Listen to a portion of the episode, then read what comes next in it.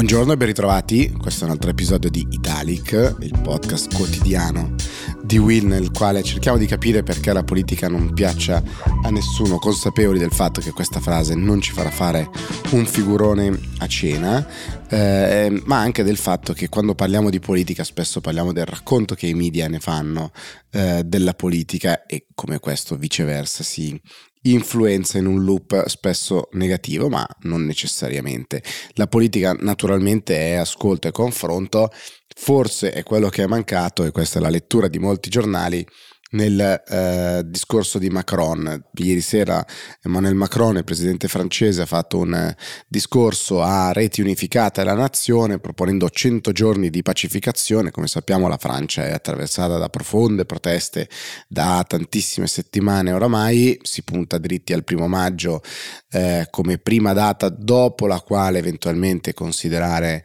un qualche tipo di eh, rallentamento, non di tregua, ma di rallentamento delle contestazioni, eppure il discorso di ieri di Macron è caduto nel vuoto perché nessuna delle opposizioni di fatto ha voluto ascoltare, anzi ci sono state delle manifestazioni con eh, pentole, coperchi e mestoli per le strade proprio per ehm, simbolicamente coprire con il rumore le parole di Macron che sono state giudicate lontane dalla richiesta del, del paese e così chiuse nella, nella, sua, eh, nella, sua, bolla sostanzialmente. Macron ha rivendicato la riforma delle pensioni che come sappiamo essere la scintilla che ha fatto scoppiare le proteste in Francia, l'ha rivendicata, riforma delle pensioni che è stata anche eh, come dire, convalidata dalle corti recentemente, salvo sei punti se non ricordo male che sono stati rigettati, non il fulcro dell'innalzamento dell'età pensionabile, ma è rimasta come dire inascoltata. Macron le sta provando tutte, le ha provate sia in politica interna appunto con questo messaggio, sia in politica estera con un certo attivismo che ha scatenato tante reazioni a livello globale, come abbiamo visto e stiamo leggendo tanti editoriali in questi giorni. Oggi sul Corriere vi segnalo Angelo Panebianco, come sempre molto interessante da, da leggere, il quale sostanzialmente fa eh, un appello a che cosa? A una certa idea di Europa, come titola il suo editoriale, e alla necessità o meno di una grande coalizione. Che cosa sarebbe una grande coalizione in Europa? Beh, eh, sicuramente un tentativo eh, necessario poi per fare questa coalizione di isolare gli estremismi da una parte e dall'altra e di eh, invece trovare un ruolo dell'Europa a livello globale naturalmente. C'è una forte critica a Macron, al suo viaggio e alle dichiarazioni che come sappiamo eh, Macron ha fatto di rientro eh, dalla Cina in aereo con alcuni giornalisti e dice Pane Bianco, una coalizione potrebbe affrontare alcuni dei più gravi problemi che ha l'Europa, a cominciare dalla questione della sicurezza, una compresenza nel governo dell'Europa di forze di sinistra e di destra,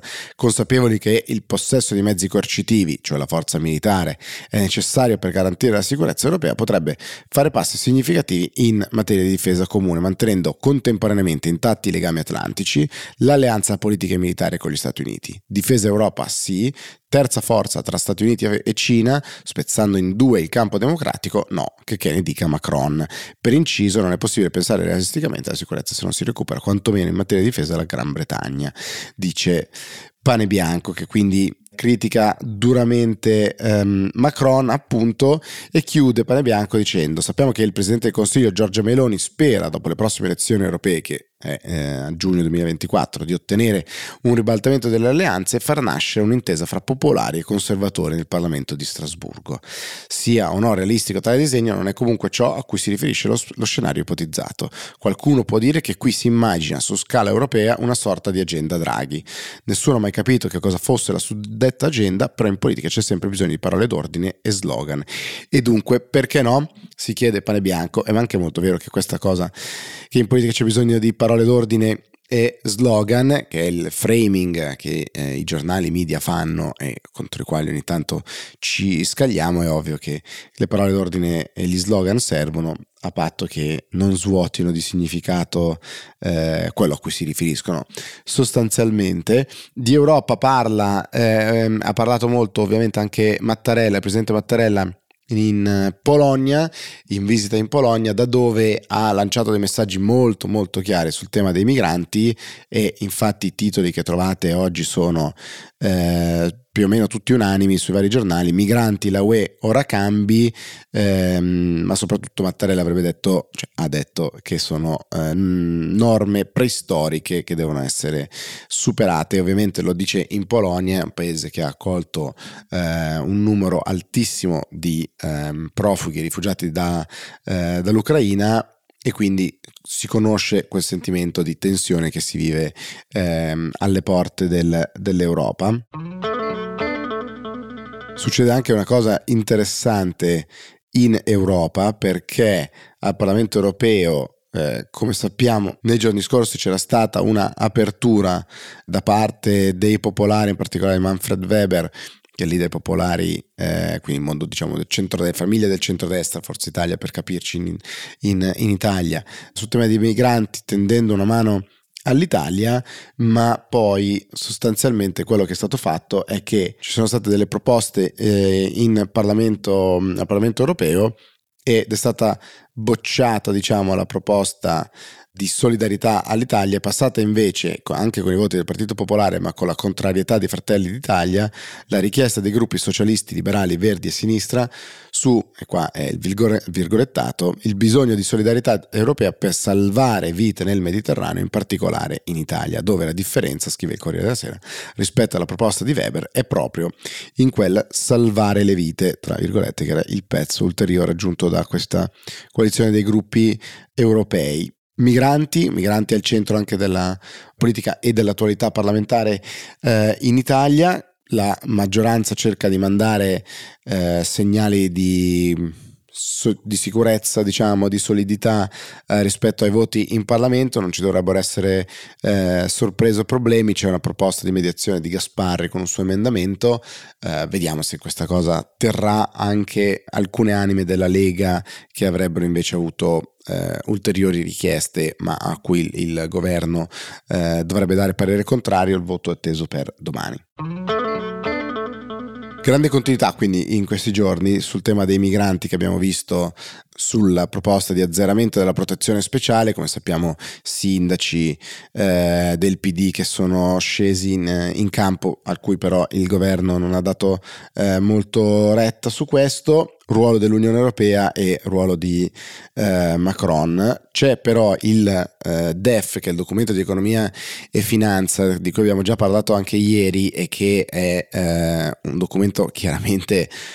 non tra i più sexy, diciamo così, eh, né di più facile lettura, ma dal quale naturalmente si possono trarre tantissimi spunti eh, molto importanti per capire l'andamento eh, della nostra economia e del disegno che c'è eh, da qui ai prossimi anni. Tra le tante cose eh, rilevanti, vi segnalo una che riporta oggi il um, Sole 24 Ore in particolare, e cioè il peso del debito Dice il Sole 24 Ore con Gianni Trovati, l'Italia spiega il nuovo programma di finanza pubblica, spenderà per interessi sul debito il 4,1% del PIL nel 2024 il 4,2 nel 2025 e il 4,5 nel 2026.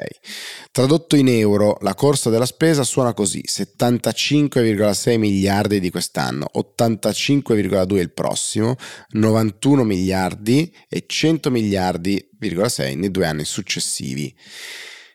sono numeri naturalmente giganteschi, ma il Sole 24 Ore fa un passo in più e ci aiuta anche a metterli in contesto e dice somma enorme, tanto più se confrontato con quella che per esempio il bilancio dello Stato dedica all'istruzione, 52 miliardi, alle politiche sociali e alla famiglia 60,7 miliardi, al lavoro 19 miliardi, allo sviluppo delle imprese 40 miliardi o all'energia 20 miliardi. Per restare al 2024 significa che statisticamente il costo delle cedole dei BTP vale 1398,1 euro per ogni italiano, compresi i neonati. Non vorrei rovinare il martedì di nessuno, naturalmente, ma pensiamo al costo del debito, cioè quanto paghiamo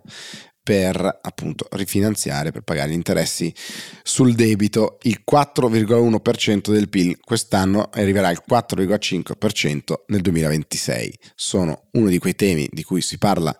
sempre il peso del debito, il peso del debito, ecco che oggi il Sole 24 Ore, devo dire, ci aiuta a metterlo in contesto. Trovate sui giornali anche parecchi temi eh, che forse pensavate risolti, tipo il termovalorizzatore a Roma, al centro di una contesa eh, politica, di un potenziale sgambetto del Movimento 5 Stelle e dei rossoverdi, come sono definiti Fratoianni e Bonelli. Perché? Perché ovviamente ci sarebbe l'intenzione di criticare questa opera per mettere in crisi Elish Line eh, e il Partito Democratico che guida Roma con, con, il sindaco Gualtieri. Gualtieri si dice più tranquillo e sereno dato che è un ordine del giorno, quindi un provvedimento che non ha una valenza effettiva, solo un, una valenza simbolica politica, ma è esattamente su questo genere di cose eh, parlamentari, sgambetti parlamentari, diciamo che eh, la coalizione, il mondo del centro-sinistra e il rapporto con il Movimento 5 Stelle probabilmente potrà definirsi, potete trovare anche strascichi della diciamo, battaglia tra Renzi e Calenda con Mara Carfagna che eh, esclude di tornare in um, Forza Italia ricordiamo che Marco Carfagna abbiamo parlato anche nei giorni scorsi, è potenzialmente uno dei nomi che erano stati fatti anche come soggetto terzo per guidare il mai nato partito unico del terzo polo. Bene, se avete l'impressione di essere su un tapirulan è perché in un certo senso lo siamo e eh, ci sono temi strutturali come quello del debito che torneranno costantemente. Noi ci vediamo domani. Ciao!